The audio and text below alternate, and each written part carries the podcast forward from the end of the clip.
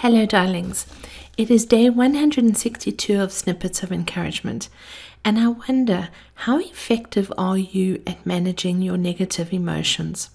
Sometimes I'm useless at managing mine, although I need to give myself credit and admit that I've improved remarkably as I've aged. I recently saw an infographic about how different negative emotions cause illness in the body in specific areas. This is so obvious because where else does the negative energy we generate go but back into our bodies? Unfortunately, we're a closed system, and if we don't figure out how to transmute the energy, it looks for the path of least resistance and flows there.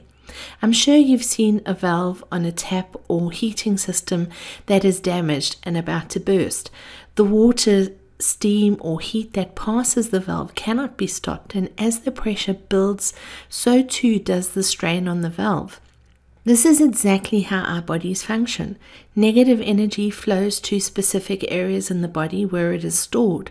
As we accumulate more of the same energy, it flows to the same area until that part of the body can't cope with the toxicity of the energy and therefore develops a disease as a result of the constant bombardment. We then discover we're ill and start a battery of medical treatment, often never looking at the emotional, spiritual, or mental causes behind the disease.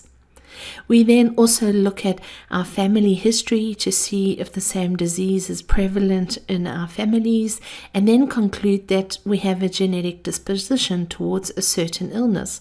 But what if we had an energetic disposition towards a certain negative emotion? For example, in my mother's family, a large majority of our family have died of cancer, often starting in the lungs. People will say, "Oh, your family is prone to lung cancer," but I think my family is quite bad at dealing with grief, sadness and depression. So perhaps if we dealt with the emotional causes behind the disease, then the disease won't develop. Apparently, the following negative emotions affect these parts of the bodies. Heart and small intestine affected by hate, cruelty, impatience. Liver and gallbladder affected by anger, frustration, jealousy and envy. Kidney, ears and bladder affected by fear. Lungs, skin and large intestine affected by grief, sadness and depression. Spleen, stomach and pancreas affected by worry, anxiety and mistrust. It would seem that almost every negative emotion finds a resting place in the body that results in a debilitating illness. I know it's not easy to be aware of our emotional landscape, especially if the emotions are buried deep within. However, I want to encourage you today to discover and acknowledge your emotions.